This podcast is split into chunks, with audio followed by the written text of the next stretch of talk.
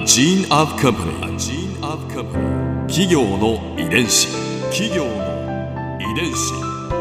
全国に546万社以上あるとされる日本の企業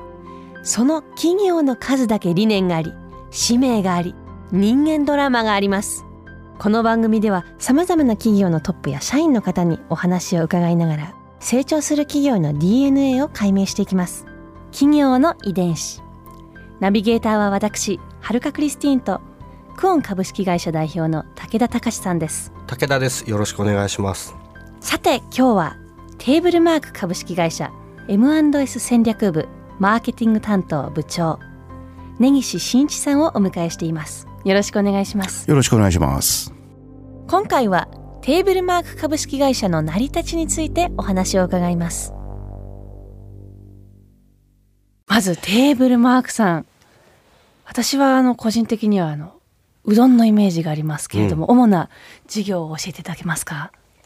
そうですね。今お話出ました、あの、うどんをはじめ、あとお好み焼きとかもやってるんですけど、はい。そういった冷凍食品の部分と、あとはパックご飯とかの常温食品、はい。えーそれに加えて、えー調味料の事業ですとか、これはあの、富士食品さんっていうグループ会社でやってますけども、あとはベーカリー事業、これはサンジェルマンっていう会社を中心にやってる、えーまあそういった三本柱で進めてます。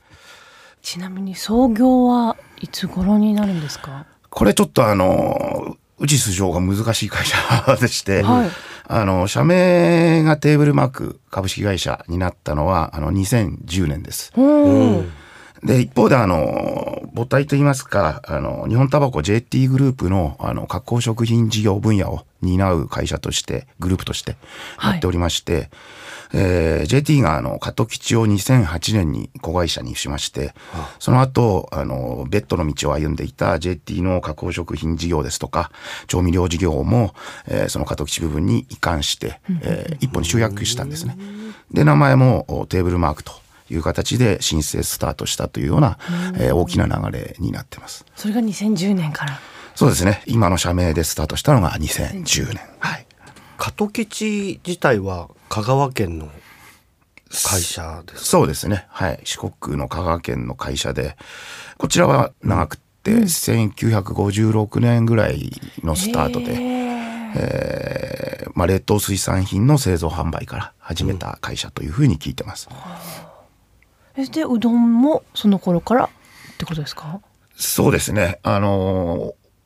2014年があの40周年だったんですけど、ですから逆算すると1974年ですか。からスタートして、ただあのー始めた頃は、えー10年間ぐらいなかなかうまくいかなくてですね。ううどんがですか？冷凍うどんが。今でこそ、えー2014年ぐらいに、あの、チルドうどんと冷凍うどんの、えー出荷額が逆転して、今うどんの消費形態っていうのは冷凍うどんが一番という統計があります。でも、それ以前は、チルドうどんがうどんを食べるんならば、最も、まあ、親しみやすいというか、一番多い、あの、提供形態だったんですけども、そうだったんですね、冷凍うどんの特徴というか、その強みっていうのは何なんですか？あのーもちろん日持ちするっていうのはあると思いますけどそうですね。あの、日持ちがご家庭の、えー冷凍庫でもできるっていうのはありますし、えーもう本当に茹で上がった茹でたての状態を急速冷凍かけてますんで、本当に出来たての状態。パンなら焼きたて。はいあの、ご飯なら炊きたて。みたいなところをこだわって、それをもうその最高の状態をそこで止めておくというか、そこの状態で保管するっていうのは割とこだわってる会社なんです。そうかだからパンとか、まあ、ご飯とかうどんとかそれぞれ全然違うものに見えてコンセプトはやっぱり一緒なんですねその出来たてのそうですね。はい状態にもうすぐに自分で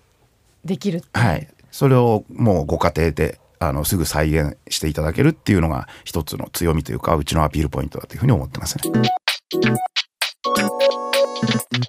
企業の遺伝子えじゃあテーブルマークという会社を一言で表すとしたら出来たてへのこだわりっていうのがありますし、それは一つ、あの、美味しいものを提供したいっていう思いがあってですねやっぱり出来たてって美味しいんですよね。そうですよね。そういう意味ではあのうちの商品っていうのは美味しいものしかありませんっていう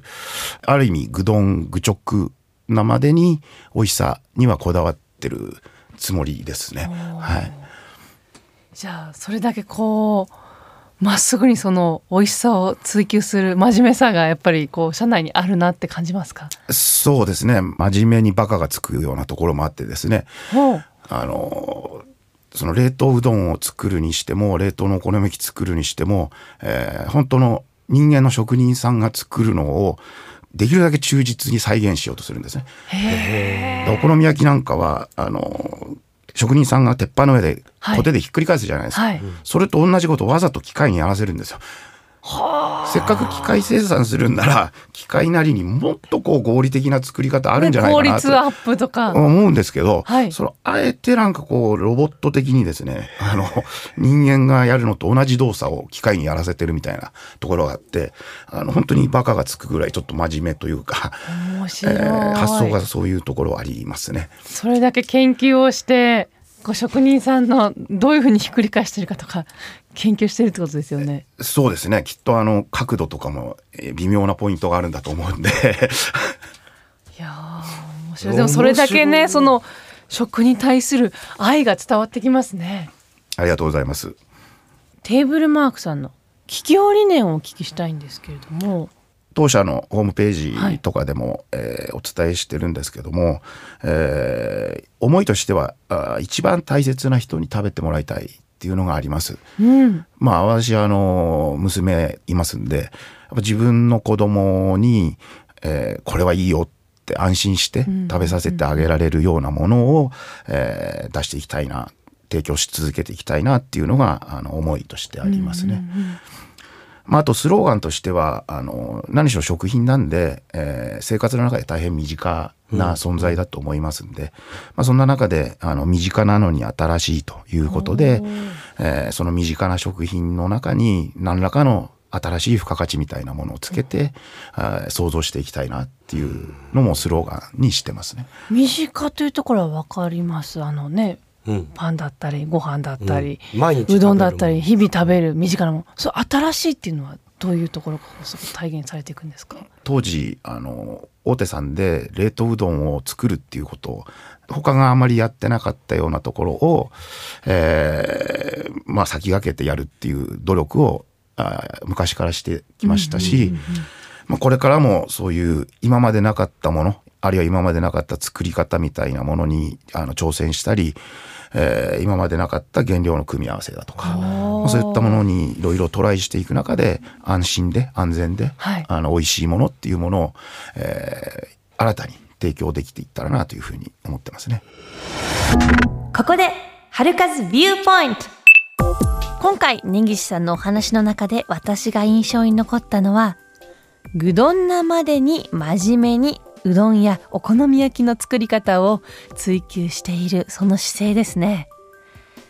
そうね職人さんの動きを再現する機械を作ってしまう。そこにまでこだわっているというその話には驚きました。と同時にちょっと共感する部分もありましたね。私もそうですね。自分の中でぐどんなまでに真面目なところというとやっぱ現場を見ないと気が済まないっていうのがあって例えば去年参議院選挙がありましたけれども18歳選挙権になったので世の18歳はどう思っているんだというのを自ら聞いてもらわないと気が済まないと思いまして、えー全国各地の高校のね近くで登校途中で「すいませんちょっとお話聞いていいですか?」っていうのを聞き込んでみたりはいあとはね最近築地がやたらと話題になりますけれども築地に実際に足を運んで関係者に話を聞いてみたりそうですね自ら聞いてしまうところが真面目なところなんですかね。企業遺伝子